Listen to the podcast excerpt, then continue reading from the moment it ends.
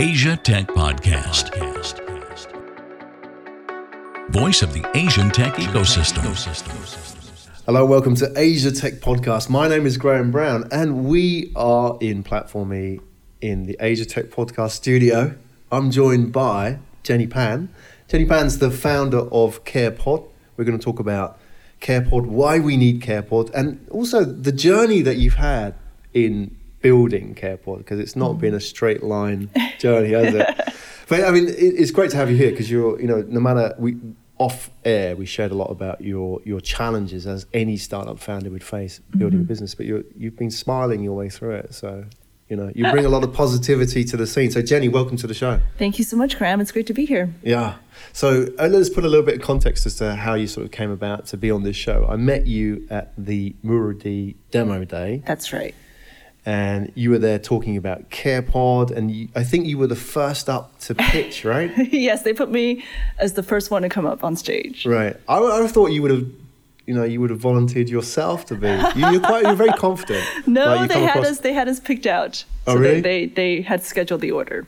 Was that the best one to go? Number one. I don't know. I don't know. We'll have to ask ask the muru-D guys. Right. Okay. You get out of the way, don't Maybe you? I was there just to warm up the the crowd.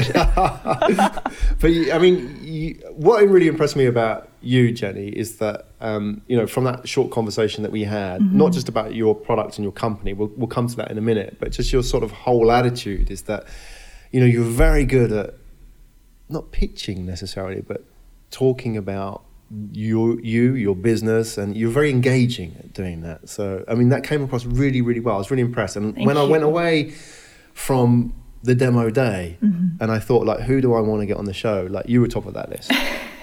so, Thank you so much. I That's only because I was the first person. So No, you no, no. there you go. So let's talk about it. I mean, let's talk about Yeah. CarePod first, Okay. and um, maybe we could before we do that, back up a little bit. Let's talk about Lhasa Apsos. Am I right? Did I get that Ah, right? Yes, you did. So, for, for the listeners who don't know what we're talking about, fill us in. So Lhasa Apso is a type of Tib- Tibetan dog. Um, the most famous Tibetan dogs that people are familiar with are the Tibetan Mastiff, which look like lions. They have a mane, they're very big. And then you've got the smaller Tibetan Terriers and the Tibetan Lhasa Apsos. Mastiffs are the ones that normally are stationed outside the temples to guard the temples. Um, and then inside the monasteries, they have these little Lhasa Apsos. And I'm one of the fortunate people that also have one in my apartment now. Yeah, little girl. Little girl. She's not a girl anymore, She's, really. she's, She's a she's years a old. old lady. Asia Tech Podcast. Find out more at atp.show. So, you see, I mean, uh, Tibetan Mastiffs are big dogs, right? Tibetan Mastiffs are about 50, 60 kilos. They have a mane a around. They have a mane around their neck like a lion Yeah. because they're used to fight lions back in the days Oh, and wow. bears. Really? Um, so they're as protectors. Yeah. Wow. And the whole thing with the mane is so that when the lion or the tiger grabs them, they can pull their heads out from the jaws, and that's the whole purpose of having a mane. No way. So when people try to have these as pets, I'm a little bit, little bit Wow, yeah, yeah, exactly.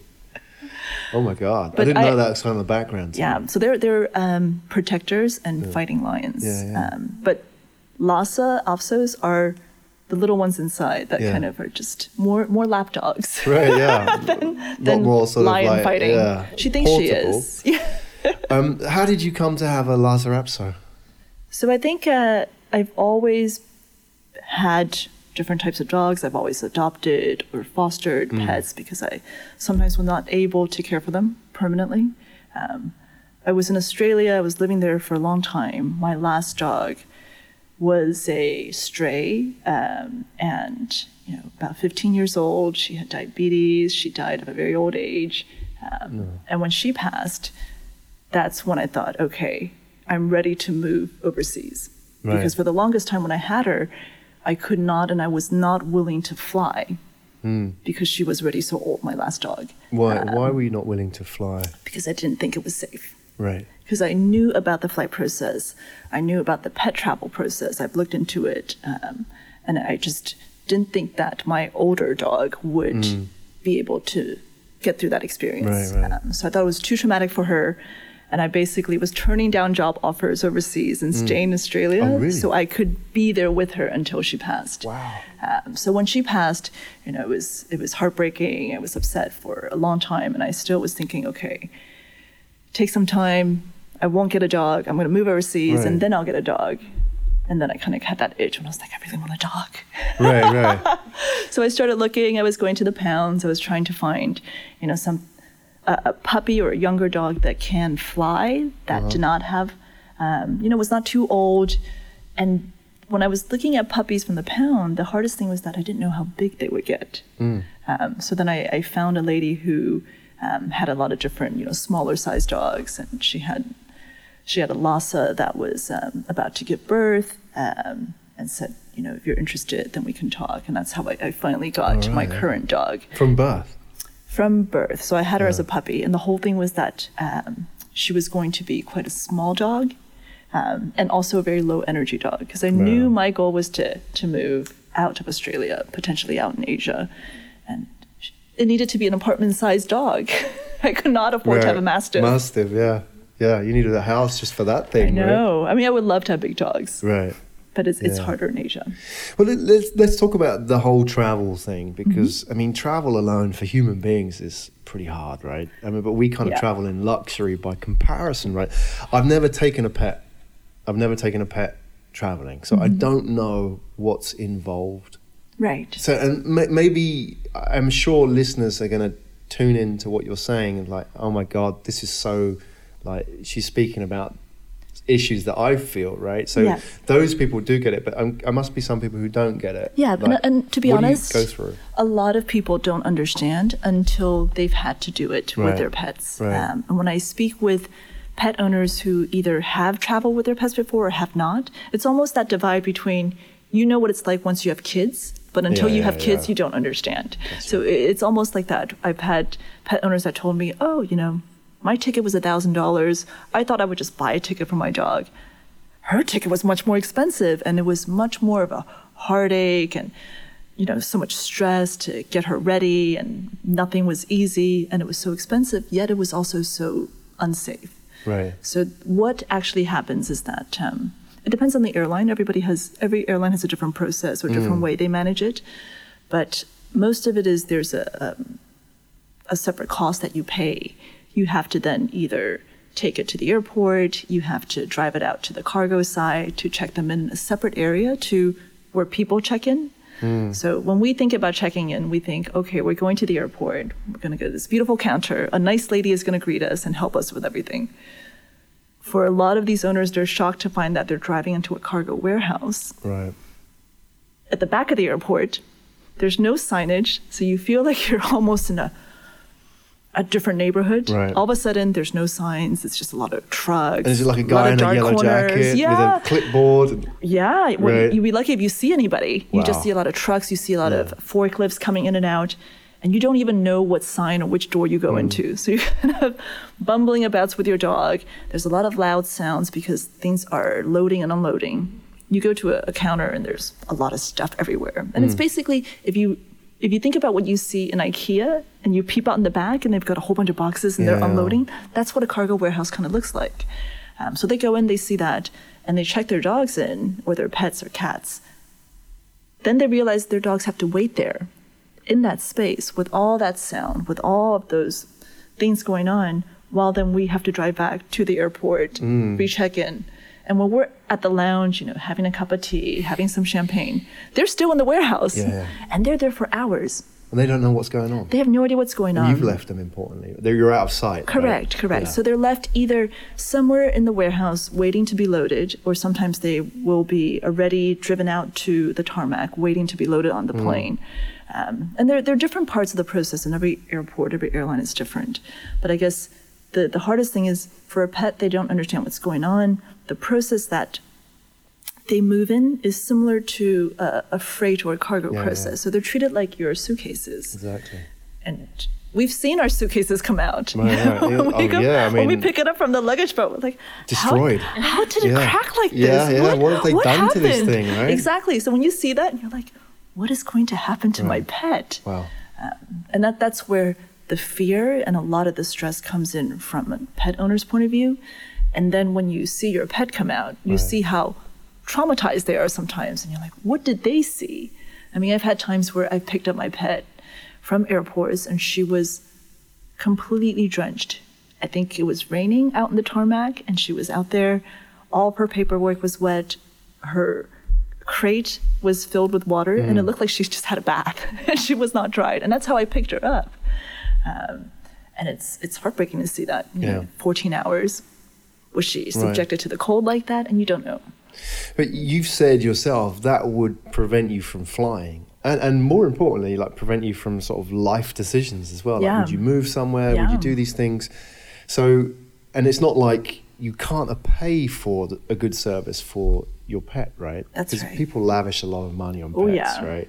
You know, more than children. in more many, so than ever before. Exactly. Right. And more so than kids these days. Right. Because you have, I mean, we'll talk about CarePod in a minute, Mm-hmm. and you have an interesting demographic happening in, or a fundamental change in, in Asia, which is like you have fewer and fewer children as well. And now, That's you know, I mean, if you go to Japan, I mean, I spent a lot of time in Japan, and they love their pets there, like children, and they have, you know, their little baby cars, the prams, and, they, and you know, they dress them, and They, have daycares. I've been to Yeah. their daycares and they are immaculate. They Yeah. have, I think, two person to one dog Right. was basically Yeah. the ratio of which this. is more than you get in a, a human being daycare, right? So. and I think it was more expensive than human being daycare. Yeah. Um, So the money's there. I mean, the, The point I'm trying to say, there. fundamentally, we're seeing this shift where more and more people are owning pets. Mm-hmm. It seems to be.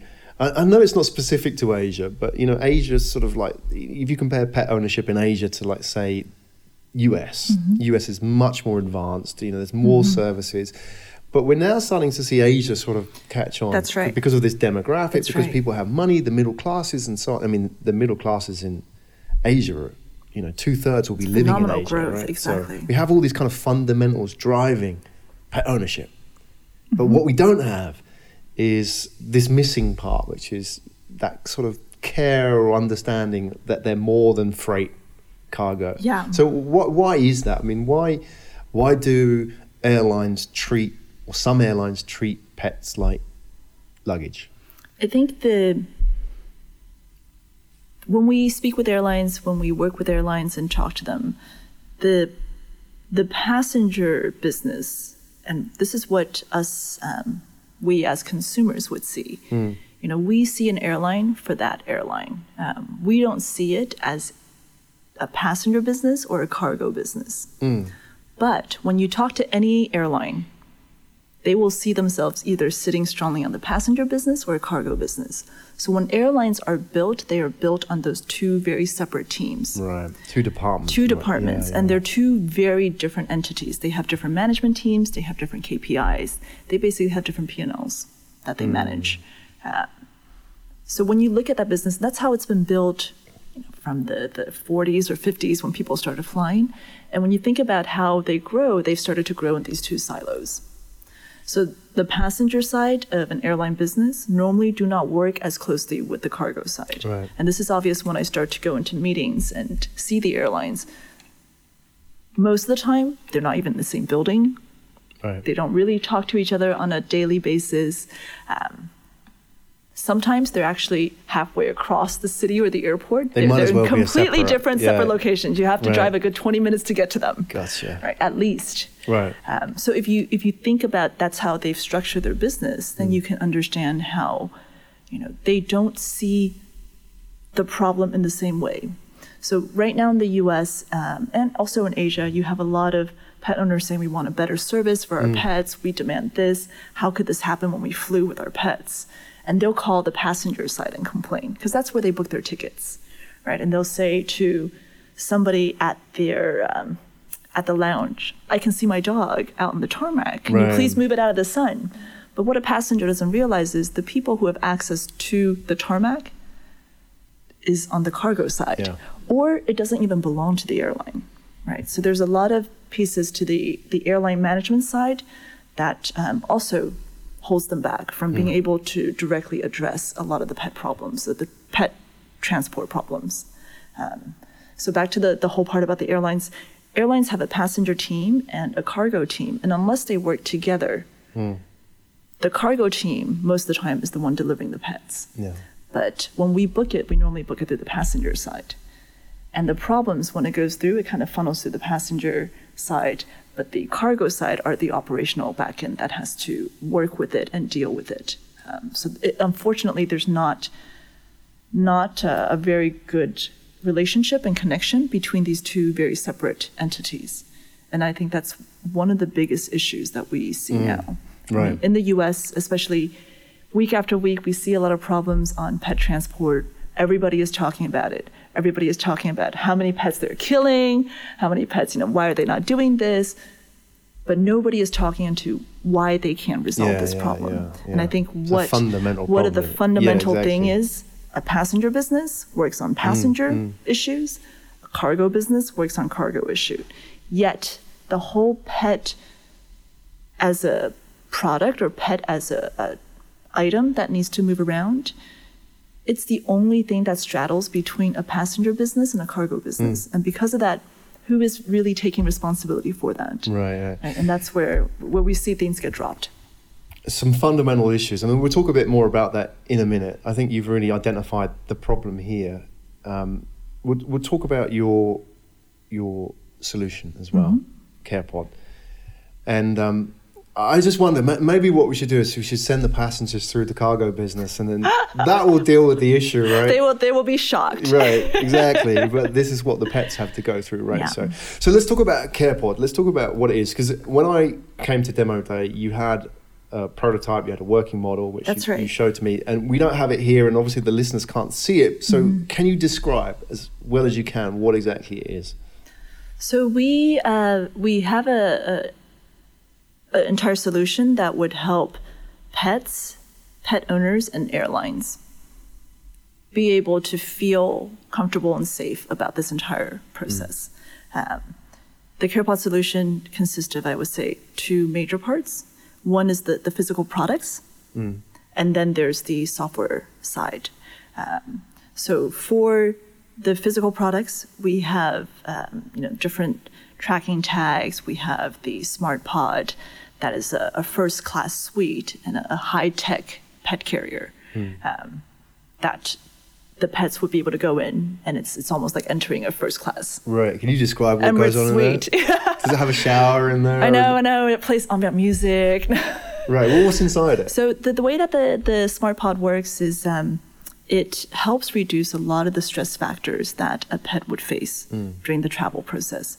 One of the um, the things that when you put your cat or dog inside the CarePod, they would immediately feel you know more comfortable because they don't get um, they don't get a lot of the visual stress. They can't see outside the containers. Yeah. Um, and one of the things is when pets see what's going on with all the warehouse loading, all the planes taking off, that really stresses them out. The noise, the it? noise, Yeah. everything. So we're trying to work on, you know, being able to increase ventilation, being able to provide them with the right airflow, um, at the same time reducing a lot of the uh, the visual stress, the noise stress. CarePod is the first carrier um, in the world to have its own built-in water tank.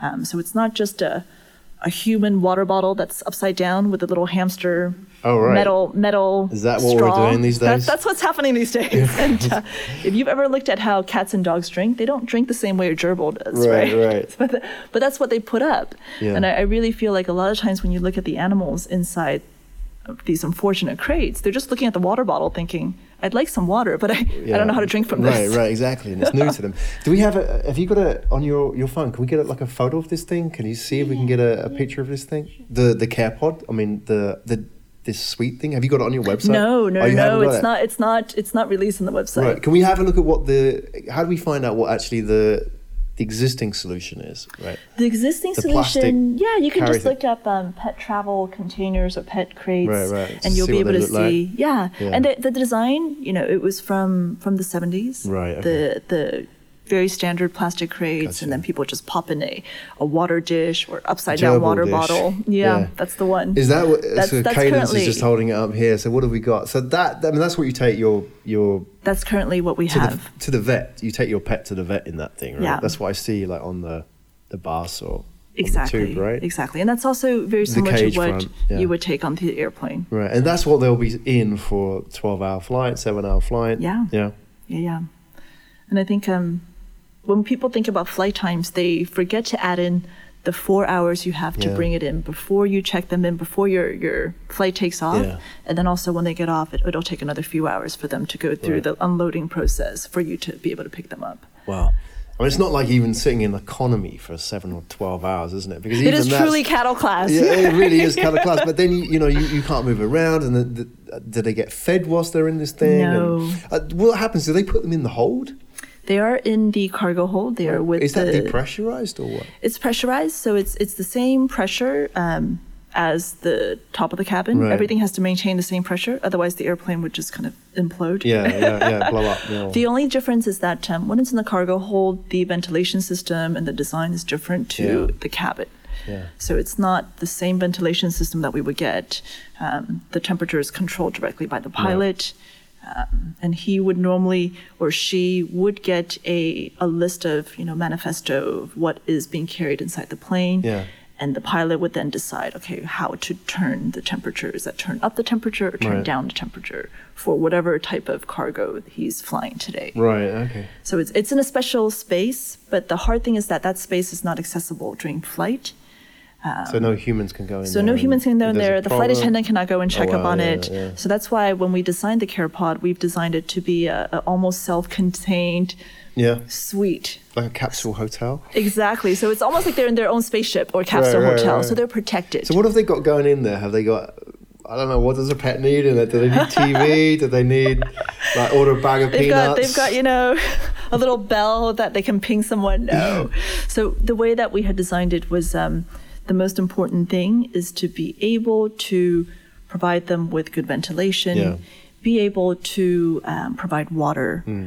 try to, um, you know, minimize their stress levels. Hmm. So anything that would contribute to the stress, we're, we're trying to help them reduce. And that is Yeah. a lot of, you know, seeing unknown things, being in unknown environments. The way that when you look inside a CarePod, um, all you see is this beautiful gray kind of light. You Mm. don't directly see what's happening outside. Um, versus if you looked at a normal crate, you'll see exactly what's going on. Yeah, yeah. Um, so we want to maintain a very, uh, you know, subtle and, and comfortable Yeah. and chilled environment Low for them. intensity in exactly. So you the- don't want to just keep stressing them out with all these different things, all these different people or unfamiliar objects, because they, they just when you stress them out to that level, it, it really makes them you know breathe harder. They Right. want to escape. Whereas if you put them in a much more you know relaxed environment, they'll probably just want to go to sleep Yeah. and rest and Exactly. and wait for someone to you know open up the door. Yeah, and they want to do it again, maybe. We hope so. Yeah, exactly. we hope they'll be comfortable enough to. Yeah, yeah. It's not a trauma. And what about for the the owners? Because this is mm. also traumatic, I suppose, isn't it? Mm. Yes. It's like especially when the pet's in the hold and you don't know what's Yes. going on. And Yes. So what, what can you do for them? So there's um when we looked at this process, we wanted to and we we spoke with pet owners um, to see what they were looking for, and I think when we looked into that, a lot of people were basically wanting a peace of mind. They wanted to number one know that the airlines are providing the right level of service and care. Um, and this is also one of the biggest problems is that um, that's the number one thing they don't trust is they don't trust airlines to take care of their pets. So that's one thing that they they have expressed that is their biggest concern. The other thing that they wanted to know was um, how their their pets are doing throughout this entire process. So from the the point where they release and check in their pets, um, they don't get to see them until they pick them up at the Yeah, end. yeah. So it's almost like your bags. The moment you you put them through, that's it, and that's a long time when you think Mm. about it. Um, so what we And they don't always come out the other end, well, right? we're not sure. They might come out uh, somewhere like in Japan or I've been there. Yeah. or Exactly. Europe, but Right. just not the airport you were hoping they come out in. Um, so when we started down this process, um, we looked at you know ways that we can help pet owners get that peace of mind and understand where their pets are, what location they're at, what stage they're at of this entire you know- tracking? Exactly. So there's a tracking side to Right. it where Yeah. they can very easily see, okay, it's now at this airport at this point, and they're doing this. Okay, Mm. now it's just waiting. It's in a, a waiting area. Okay, fair enough. It's not waiting in the sun. Right. Okay, now it's about to, it's left the, the cargo warehouse and it's now headed for the plane. Okay, great. And then when we land, you know, if I'm landing in Heathrow, then I would be able to get a notice, you know, hopefully within half an hour after I land. Mm-hmm. Hey, my pet's also now passing through the Heathrow, this airline, their cargo facilities. That's great. I know I know he or she, my pet's here. Yeah. And then and then I'll be able to get another notification maybe within half an hour to say, okay, now she's ready whenever you guys come to pick her up. That's great. Yeah. Beeline for to pick her up. Absolutely. And that's something that um, when we spoke with pet owners, 80% of pet owners that we've surveyed who want to travel with pets want to have this ability to know where their pets are. That that's the the main challenge, isn't it? When all of this is not knowing. I That's think right. that's. I mean, you're not necessarily changing the airline in any way. That's right. You're you're just giving people information, and you know when it comes to their pets, which are like their children in many respects, it's like Exactly. you're taking away all the uncertainty, and there's nothing more stressful. I mean, you know what it's like when you wait for your bags. It's like you're the last guy standing at the You carousel. You feel like you're the last person. Right, right. No, no, not again. It's like you know, being that last person is awful. But I mean, with your pets, it must be absolutely terrifying. It is, and it, it I've have heard of people comparing this process to going into surgery. Yeah, and I think it's a yeah, I horrible way to Yeah. to think about it. But that's what they would tell you. That like, flying your pet it, is is going into surgery. You're not always hundred percent. It's going to come out. Yeah. I said, how is that possible? We can send animals to the moon, and they would come back safely. Yeah. I'm on the same flight. How is it that it's so dangerous for them? It should not be this way. That is that is not good enough in 2018. Yeah. Maybe in the 70s I can understand, but not now. Right? We've got all these technology. We have so many so many amazing things that we can do. Yeah. And and when you start to when I first started and I looked into all the other products, what they call products, because I don't like to think of our pets as products. But when you look at all the other things that airlines fly and move in terms of their cargo mm. and other things, they have such advanced technology for everything else except pets. Really? Pharmaceutical has amazing things. They have tracking, they have temperature control, they have cold storage, and any cold temperature you want. There's amazing stuff that people use for vaccines eh, because you need to for vaccines and medication. But we don't have those things for pets. But we can do those for imported Japanese peaches or very expensive agricultural goods or wine. But we don't have those for pets. So it's not that the technology isn't there. It's just the processes haven't caught up to that. Yeah. Well, it takes somebody also to step up and tell them that this is what needs to be done. This is why you're here, Jenny. So um, let's sort of move on and talk a, a bit about the business itself. So um, obviously, if people are listening, they want to know a bit about the background and so on. Really, really, you know, just to kind of help people understand what stage you're at. You know, you, you do you have a product? Do you have customers? How have you financed it up to this point? What do we need to know? Yeah, so we we've actually been been doing this for a few years now. Um, it's been almost four years. We've taken a lot of time to work with uh, vets and pet owners and airlines to develop a product that is beneficial for all of these three very important user groups. Um, on the airline side, you know, we had to work very closely on the regulatory side of things because that's very important. Um, and we, we've already done several rounds of prototyping. We have a product ready to go. You know, we're ready to launch. We are doing piloting. We have done already pilots um, in different countries with different airlines. Um, so we're we're now in uh, in deep discussions with uh, with a few airlines to get things going. So I think this is a great great step for all pet owners out there that want to travel. We're almost there, guys. I can see it's a personal mission. As It well. is a very it. personal mission. What, what very would, personal. Um, okay, uh, we'll talk about the, the airlines in a minute, but up until this point, how have you funded it? Have you bankrolled it? Have you bootstrapped it? Have Yeah. you got seed investors? What can you share with us? Yeah, so we we've um, bootstrapped for a very long time. Um, Right. We've done. Uh, I'm still extremely poor, let's say that, and heavily in debt.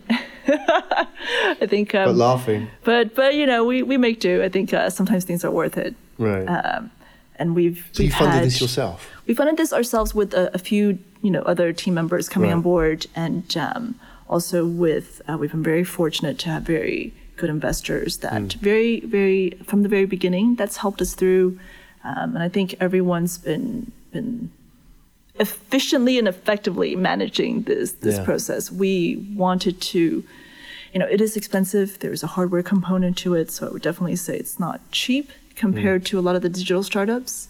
Um, but I think we've been slowly, slowly marching forward with what we can and the resources that we have to get to where we are now. Right, right. Yeah, that, that's an interesting challenge. Bootstrapping any business is tough. Bootstrapping a hardware business is, you know, is it's an extreme challenge. But you know, you're you're pushing forward, and um, you know, you need some breaks as well. I mean, that's kind Mm. of you know, you need an airline sponsor, a good partner, and so on. You need That's a bit right. of press coverage to get sort of you That's know right. Mm-hmm. this issue on the agenda as well. So, are you raising funds now, or what's your plans? So we're not raising at the moment. Um, we've been very fortunate that we can we can still go uh, and continue going. Um, we will hopefully be making a few important announcements soon. So um, we'll probably look to raise our seed round later this year or beginning Right. next year, um, and that's something that uh, is definitely on the agenda. So, so why are you waiting to raise your seed round? You, is it really just to kind of get all your product right and then go out to the market and say, okay, right now we need to explore the market and see who we can sell this to? Or are you, where are you with all that? I think our thinking, especially from my my personal view, is that um, there are some people who like to fundraise just to keep growing Yeah, and scaling and fueling things. Um, and I think that's one way to run a business. Um, I think for us, it, it's more of a we want to drive the business first and fundraise when we need it. Mm. So if necessary, if we can do it on our own, then we do it on our own. Right. And um, I think we've been, But been why have you chosen to. that? I'm, I'm just playing, I'm just being contrarian. Yeah, here, yeah. But why have you chosen that? Because, you know, obviously we live in the startup world and it's like you scale just for the sheer hell of it, right? Yeah, Sometimes. yeah, yeah. But why have you chosen, especially if you had hardware? I mean, if somebody came along and said, look, if you could raise 10 million now, yeah. You could really do some things. Yeah. Right. But you're saying no because So we we have tried to fundraise before. I would definitely Right. say it's not through the lack of trying. We've done some initial smaller raises, and it's it's just a what we found difficult was the investors' mentality to Right. the space. So when we started this, it was about four years ago. Um, pet and pet technology was not a big topic, even though it is now for 2018. 2014, 15, was not.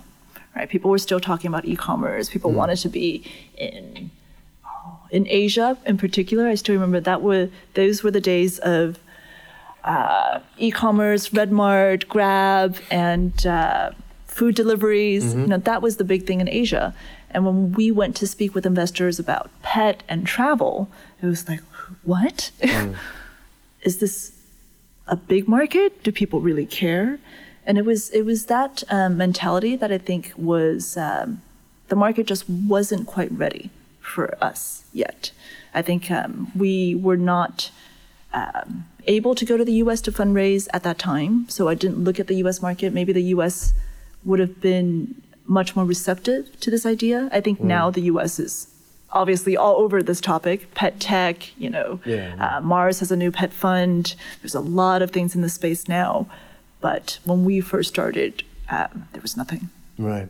So when you talk about investor mentalities it really Mm-hmm. they just don't get why we need this, or is it they have a different attitude towards what you're trying to do? they they I would say in the beginning they probably didn't get it. Yeah. And we started out, you know, we're we're based out of Singapore. When I first started, I spoke with a lot of investors around Singapore in Southeast Asia, and the mentality towards pet was quite different. Um, so in in Asia, there's not a lot of domestic air travel. A lot of it's much more international travel. Um, and when people thought about that, they were always like, oh, you know, is that a big business? Is that a big enough business to look at? And the way people saw pets in in Asia, it was still seen as a a status symbol versus a family Right. member. Yeah. So that's where you get the whole, well, do I really want to fly my pet? Why don't I just leave it with someone here Leave and then the move Yeah. move countries, right? I have a helper, or you know, whereas that's a different different approach in Europe or in Mm. the U.S. People would think, oh. I'm gonna have to find a nice pet hotel, or, Yeah, yeah. It's or I'll, I'll them, drive. I'll drive Yeah. a good 13, 14 hours, two days to go on Mm. a holiday with them. Whereas in Asia, we don't have that same same way we view our pets as family. It's definitely happening more and more now. You'll get the younger generation, a lot more millennials that we spoke about, um, who are having families much later. They'll start to have pets more, and they, they start to treat their pets more like their children. Um, and I, I think it'll pick up very quickly in Asia, but it just hasn't hit that momentum just yet. Yeah, it's changing. For sure. It's changing. It's changing very so quickly. investors' attitudes will change as well. So I mean, let's talk about what you're looking for in terms of partnerships, because Mm-hmm. I think what's interesting about you is you- have a very specific idea about what this should be, and you're solving a very specific problem which is close to Mm-hmm. your heart, right? Which I think is important, and that's genuine. It's authentic, right?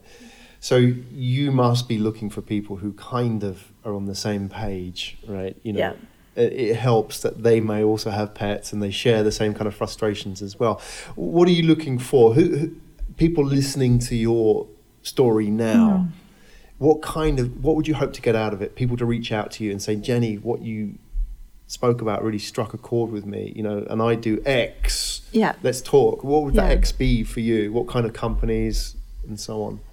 Yeah, I think um, I think it was very surprising over the past few years the type of people that have come up to me to say, "I really believe in CarePod because of this," and I had always been under the assumption that people would only come to me because they have a pet, um, and there's a large percentage of people who come up to me and say that because they're pet owners, they've either tried to fly with their pets or they have flown with their pets, and absolutely just appalled by the entire Yeah. process. Um, but there's also been this other big percentage of people coming up to me to say, we believe in this because yes, pets are family, you know, or we really believe that airlines should be doing better. You know, I've had people tell me that, oh, and I have people who have been a part of our team, you know, great engineers and designers saying, we love this because we believe technology or design or engineering should make the world a better place. Mm. And this is a great example of better design, better technology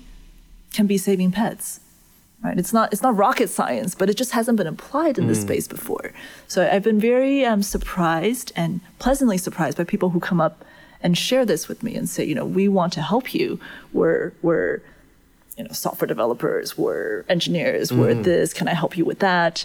And you're like, oh, do you have a pet? No, but we really believe better design or better engineering Yeah, or yeah. you know better products and services should be able to present prevent these deaths uh, because they're not they they are accidents that shouldn't have happened. Right. So I, I think there's that, and I think for us, the next step we've been very fortunate to already be in conversations with some of the airlines, and I think, uh, and we see the difference. It, it is really uh, the approach and the mindset of those airlines. Do they see pets as a priority? Right. Do they see them as an important part of their business? Do they see that as something that's important to their passengers?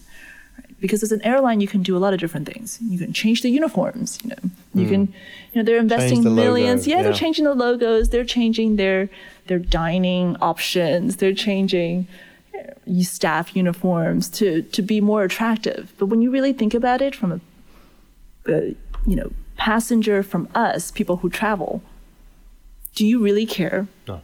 exactly. if your flight attendant's uniform went from red to slightly red? Yeah. No. But the, here's the thing: is that I think nine out of ten airlines are like you say, but there are one in ten airlines who get it, Yes. and those are the ones that you want to do Yeah. your business with because those are the ones you don't have to explain why they should be doing this. That's right. And they understand. Say, hey, look. We understand. I mean, the pets aren't paying their way here, right? We're not sort of selling to the pets. We're selling to the That's right. owners, and the owners can go wherever Either they want. way. Mm-hmm. Yeah, they can go to this airline or that airline. But if, for example, this airline has a good reputation, look how they look after their pets. Pet owners speak to each other, That's right. right? I mean, they're always And speak- travel people talk to each other. Yeah, oh, this is the better this airline to. fast. and it's then it becomes like I mean, maybe they don't spend a lot more money on this stuff, Mm. but it for them customer loyalty you know key. huge and Yeah. all that money they spend on advertising can be ruined by one story Yeah, of one like incident. yeah exactly so i think it makes complete sense for them you know retention of customers is the best acquisition right You know, Exactly. that's what they need to focus on and this for me i mean if i was an airline i'd look at this and say right this is going to come out of my my loyalty budget you know all that Yeah. money that we throw at loyalty and marketing and pr needs to be focused on looking after this group of customers Yeah, definitely. I I think that's that's definitely the right way to look at it. And I, this is where we're saying it's very hard because that side of the business sits on the passenger side, does not sit on the operational side for cargo. So it's very hard for them to talk. Um, and I think there are definitely already some airlines that are thinking out of the box. Yeah. They're not just looking at okay, how many more restrictions can I impose? And for a lot of the, the pet owners and passengers, the response has been they're just more rules, but they're not making anything better. Right. So how do we make things actually better? And you really have to step back and rethink about your entire business. And to what you were saying, Graham, about this is where it's important to the passengers because the pets are families to the passengers. If you can win these passengers over, you win long-term loyalty. And I think when we look at airlines and airline businesses, everybody is fighting now for the millennials yeah right? That is a, a huge thing that all the passenger business talk about. They want to win millennials. How do we do that? We do that through digital. We have all these digital strategies. We have everything you can load onto an iPad. But they're not thinking about how millennials are the biggest group outside of baby boomers who now own a pet in the United States. Millennials are now the biggest spenders for pets. They were the biggest group of people that bought and the most bought the most expensive gifts for their pets for Christmas. Not the baby boomers, but the millennials. Right? And, and normally people think millennials are very cheap. You know, we don't earn a lot. We're, we're very picky. We're not very brand loyal. We're very smart. Um, but they are willing to spend on experiences, right? They want to travel more. They're willing to pay more for experiences than products, than objects. And now that these people are delaying getting married, having families a little bit later, all of their spending goes to the pets. They want to travel more. This group, more than ever, wants to travel more with their pets, relocate more with their pets, hmm. live in different cities. And the, the only people they want to bring, their family, is their pets. Right. So we can help the airlines see that, connect those dots, and understand this is the way to capture the millennial market. This is the way to really get loyalty and true loyalty, not not loyalty through you know a gimmick or a promotion. This is the way to get loyalty that will win you this group of people for the next 15 years. That is what ultimately what airlines are looking for, but they don't they haven't connected the dots yet. They're trying to please millennials in different ways. Yeah, and we're gonna have more apps. We're gonna have more things where they can shop while they're sitting on the airplane with their iPads. They don't care about that. They want to fly with their pets. They want a safer way to fly with their pets. They want to go on holidays with their pets. If you can create a pet, a truly safe and you know best in class pet program, you've won these people over, hands down. Jenny Pan, everybody, CarePod. Thank you so much for sharing your story today. It's been really inspiring, and Thank you so much. I think much. you're on a journey. You're on a mission, and the great thing about sharing that mission with people is you'll find there are kindred spirits out there as well. yes, we've hmm. met met a lot. Yeah, We're you know, it's very like rally fortunate. around the cause. You know, make make contact with Jenny if you haven't done Yes, so already. please. We'll put all the details in the show notes. Perfect. And I'm sure, like you say, there's lots of people who can contribute here. So, you know, I think it's not just pet owners, but there's a lot of people who can benefit from this. So, thank you so much today, Jenny, for coming in Thank and sharing your story. It's been a real privilege and an inspiration. Jenny Pan. Thank you so much. You've been listening to Asia Tech Podcast. Find out more at atp.show.